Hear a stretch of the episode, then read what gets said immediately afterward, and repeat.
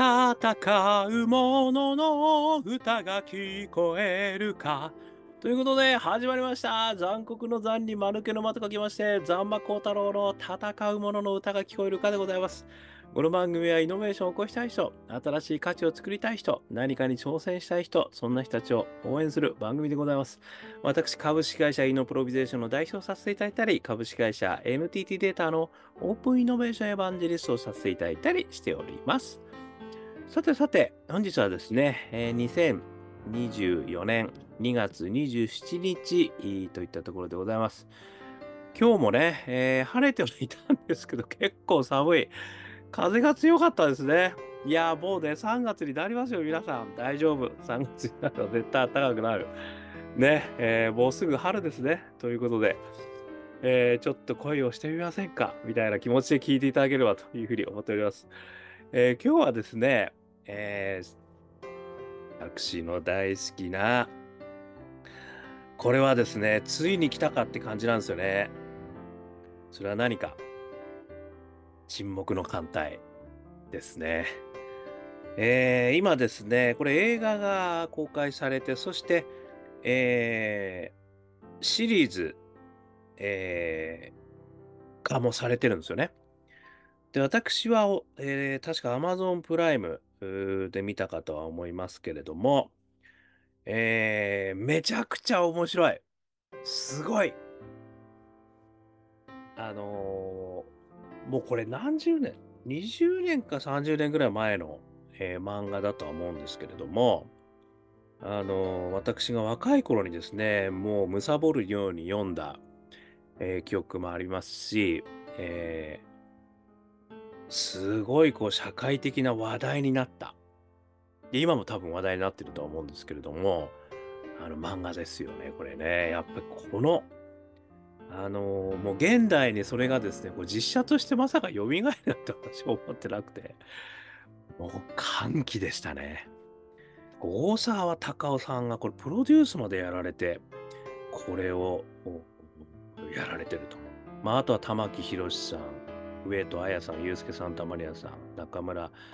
あ道也さんでしたっけ、えーごめんなさい、名前もう そうそうたるメンバー、すごいメンバーがですね、集結してるわけですね。いや、あと江川、え江口洋介さんね、えー橋爪、えー、伊沢さんも中川さん、もう夏川優さんか、ひさひえー水川さん、もうね、読み切れない。もうすごい人ばっかりで。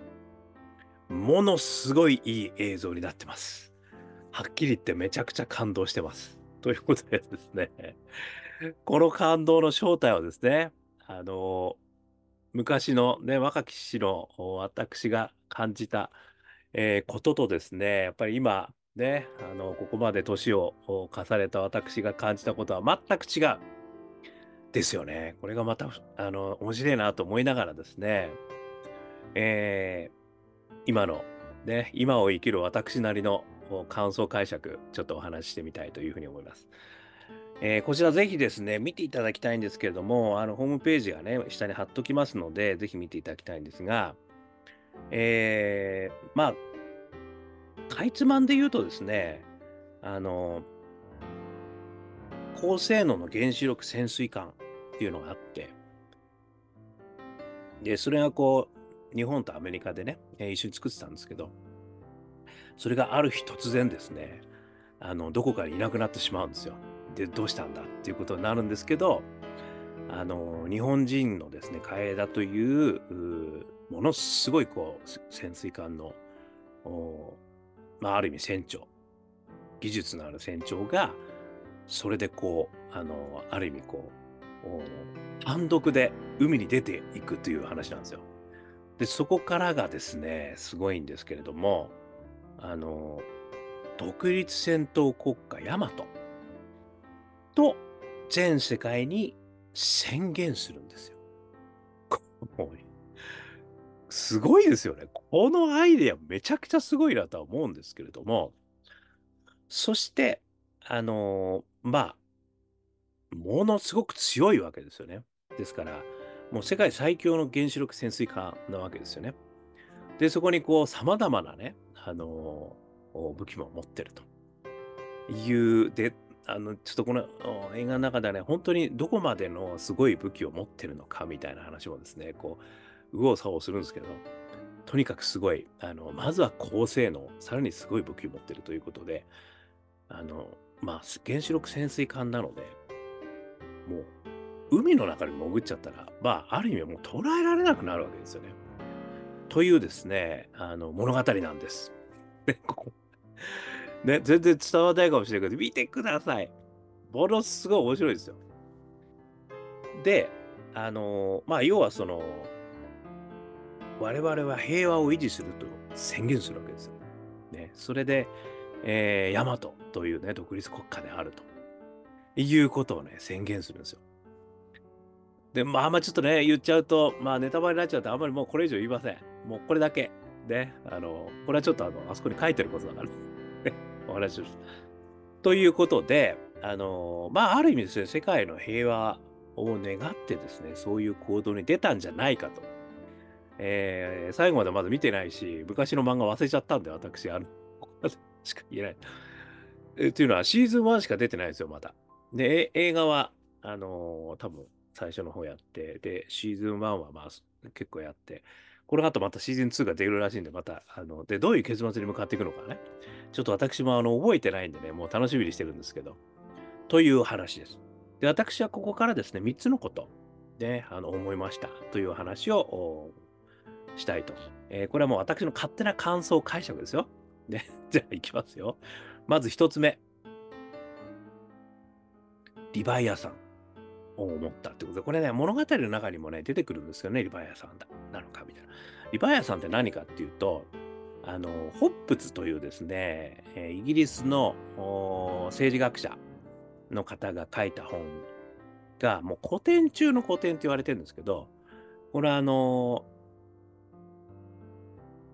怪獣なんですよね。えー、これね、えー、海の獣ですね。えー、旧約聖書のですね、呼ぶ記41章に出てくる怪獣の名前ということで、えー、神を除き、この地上において最強のものを象徴した言葉というふうに言われているんですよね。それをリバイアさんって呼んでるんですよ。で、そのリバイアさんというのは、あの、その呼ぶ記ではね、海の怪獣なんですけども、最強の怪獣なんですけども、ポップズはこれを、あの、まあ、要はなぞらえてるわけですよね。で、何になぞらえたかっていうと、えっ、ー、とね、人々がその生命を守るために契約を結んで設立した政治共同体。えー、これのことを言ってるんですよ。そしてこれを平和のあの怪獣であると、海の獣であるというふうに言ってるんです。つまり、人々の命を守るために、それぞれが政治的な契約をする世界最強の怪獣である。で、それを共同体って言ってるんですよね。政治共同体って言ってるんです。それをリヴァイアさんって言ってるんですよね。だから、ある意味その平和、ね、個人個人がああだこうだね、あの言い始めたらみんな対立して喧嘩になるよと。それを収めるためには、その呼ぶ記のリヴァイアさんのような最強の怪獣、ね、それがあればいいんだと。で、それは政治共同体としてみんなが契約するものであると。これをリバイアさんって言ってるんですよね。で、今回の、あのー、この原子力潜水艦、えー、なんだっけな、シ シボルト、シーボルト、シーボルとあれだな。えー、ちょっと名前忘れちゃったけど、それはね、あの、ある意味、あの、海田船長がこう操舵する、えー、原子力潜水艦は、私はね、あ、これもリヴァイアさんの象徴だなっていうふうに思えたってことですよね。要は、最強なわけですから、神を除いて最強なんですよね。そういう意味じゃもう原子力潜水艦で、ものすごいこう機能を持った原子力潜水艦でものすごい武器を搭載してるわけですからね。最強なわけです。しかも海なんですよ。ね。これも怪獣でしょ？だからリバイアタンなんですよ。そういう意味じゃ。なんじゃないかなって私はもう思ったってことですね。だからその、それを、ある意味、現代に、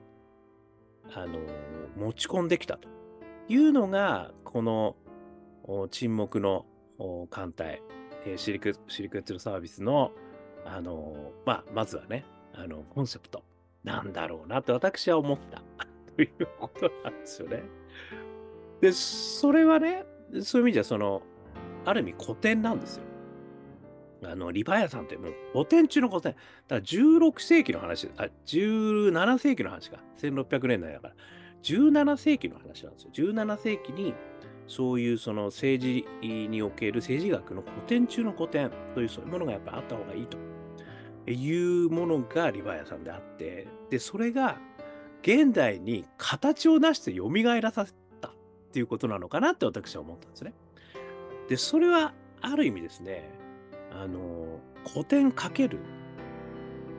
最新技術ということなのかなというふうに思ったということですよね。だからこれがね、この掛け合わせなんだなと。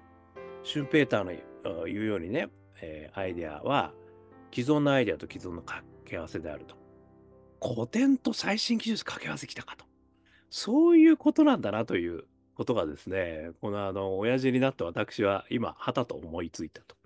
いうことですね。これがまず一つ目ですね。そして二つ目なんですけれども、これはですね、あの、一つのアウフヘーベンだと思うわけですよね。あのこれもね、まあ、古典中の古典ですけどもヘーゲルさんが言った弁証法のヘーゲルさんが言った対立する軸これを解消するためにはお互いを否定してはいけないのである。否定せずに第三の選択肢を取るべきである。その第三の選択肢は必ずあるんだと。お互いを許しながら第三の選択肢を見つけていこうみたいなね。話があるわけですよ。これはアーフヘーベンっていうね、これも本当にもう人類の英知だと思うんですけど、まさにこれだと思ったんですよね。つまり、ね、現代においてはいろんな対立がね、たくさんのいろんなところで、国レベルでも起こってる、人レベルでも起こっている、ね、企業レベルでも起こっている。まあ、こういうことがね、もう世の中たくさんありすぎるわけですよね。で、それを、やっぱりこう、片っぽこういうことしちゃいけないよって言われちゃうと、こっち側の方はなんで俺ばっかりってことになるわけですよ。で、喧嘩両成前とかってやってもね、なんか折衷案になっちゃうわけですよ。そうではなく、第三の選択肢によって、両方を否定しない形で、えー、全てが幸せな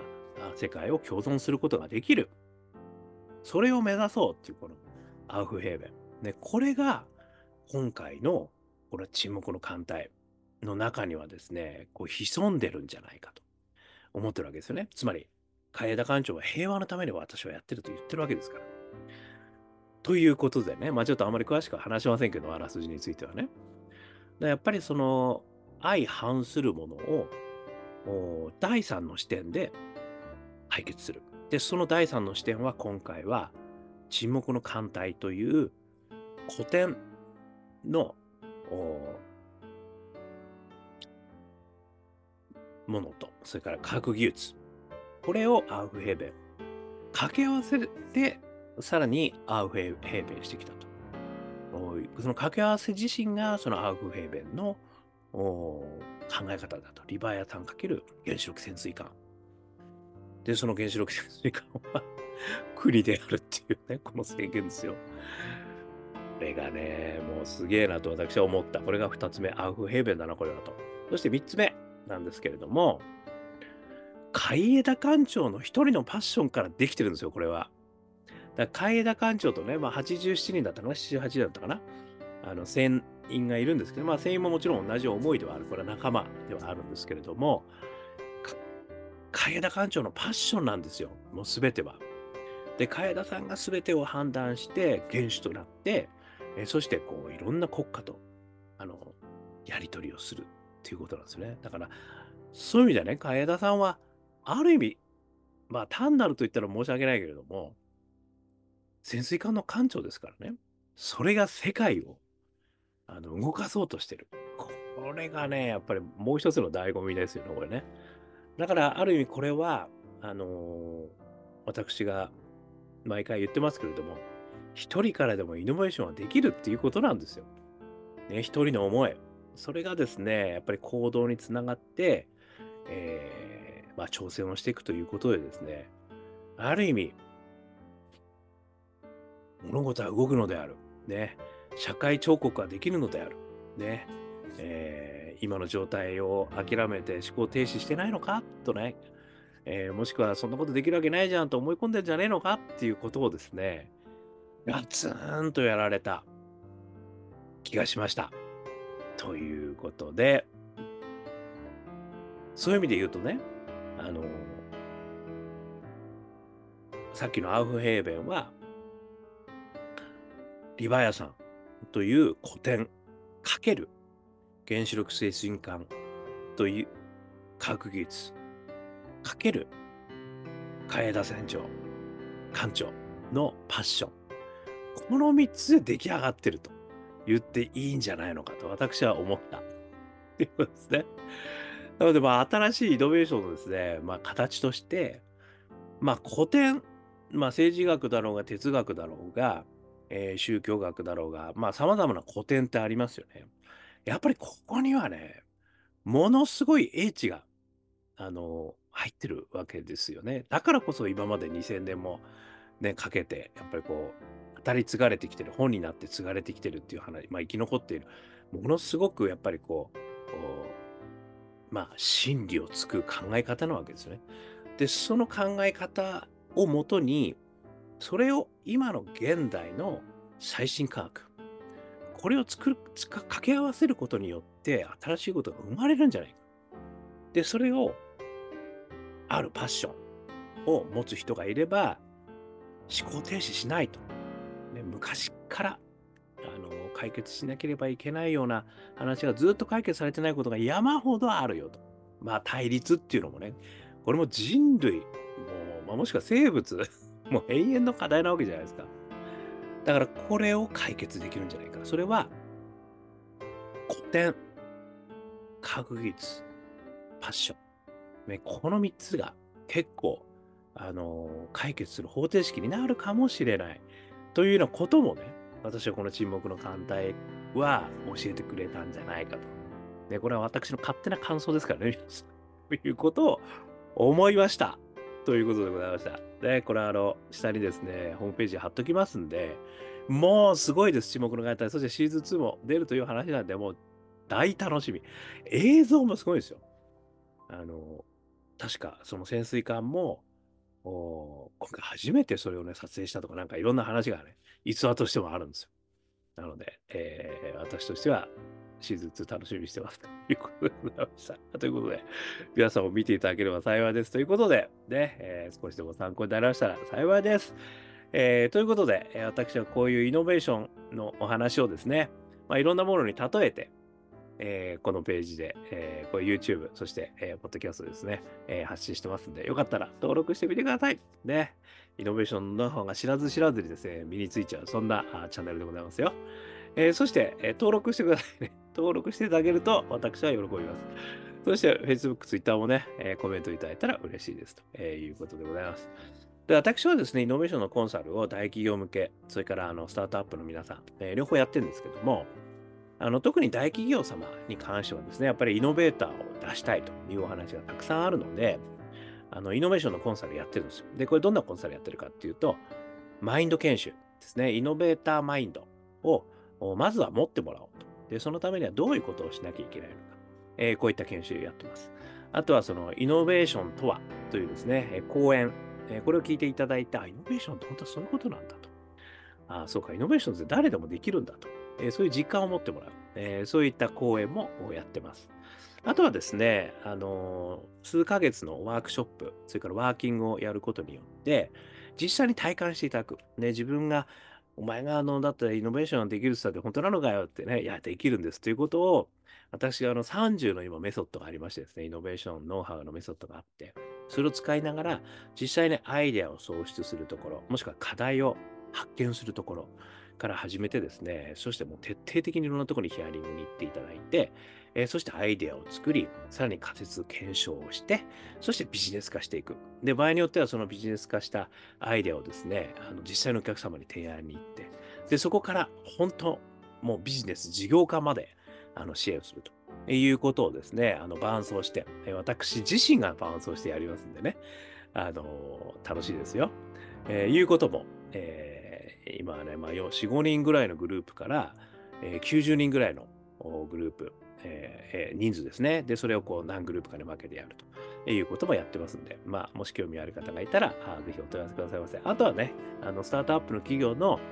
あの顧問的なことをやらせていただいたり、いろいろそのビジネスの相談を受けさせていただいたり、メンタリングをやったりですね、いろいろやってますので、そちらの方も、えー、ご興味がありましたら、ぜひお問い合わせくださいませ。ねえー、そんなことやってる私、本も書いてますね。オープンイノベーション21の秘密。えー、こちらはですね、私があの世界20都市で、えー、オープンイノベーションコンテスト、これを7年間、えー、NTT データでやってたんですけれども、もう世界20都市巡ってたんですね。で、その中で、やっぱりそのイノベーションってこういうことなんだなと。もしくはベンチャー企業ってやるっていうことはこういうことなんだということを、えー、感じたままにですね、21の秘密という形で、えー、書いてる本ですので、イノベーションの秘密が知りたい方はですね、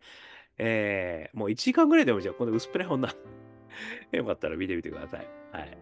えー、そしてですね、えー、我がアカペラグループ、香港ラッキーズっていうのがありましてですね、えー、アカペラも歌ってるんです。これも31年歌ってますね。えー、こちらの方はですね、えー、今、中年ワンダーランドという元気が出る曲があるんですよ。香港ラッキーズって、香港好きな運と書いて、香港ラッキーズってアカペラグループなんですけれども、えー、中年ワンダーランドというね、曲を歌ってます。6人グループです。えー、中年じゃなくても元気が出る。めちゃくちゃ元気が出る。えー、そんな曲なんで、こちらはですね、YouTube も、それから Apple Music、そして Spotify、えー、ね、検索していただくと出てくると思いますんで、よかったら見てみてください。えー、そしてですね、えー、ニューアルバムもあるんです。あ、Journey of Lucky という4曲入りのアルバムもですね、えー、こちらの方は iTunes、そしてモーラ、こちらの方でダウンロード、視聴もできますよかったら見てみてください。えー、そして、えー、昔の CD はですね、5、6枚あるんですけれども、香港ラッキーズ商店というところでね、えー、通信販売してます。見てみてください。えー、そしてですね、えー、スタートアップの人たちもね、えー、応援するプラットフォーム作りもやってるんです。えこちらはスタートアップスエマージェンスエコシステム、略して SEE で C っていうんですけれども、え何度でも挑戦できる世界を。ね、あのやっぱりスタートアップの方々は、あのね、必ずしも成功するわけではないので、でも何回もやっぱり挑戦できるようなプラットフォームがあればですね、スタートアップをやることはあのリスクにならないと、もしくは自分の経験になっていくんであると、えいうようなことをですね、今プラットフォームとしてやってるので、えー、よかったら、えー、企業を目指す方、そして、えー、起業家を応援したい方、両方募集してますんで、お気軽にお問い合わせくださいませ。ということで、今日も聞いていただきまして、どうもありがとうございました。それでは皆様頑張りましょう。また明日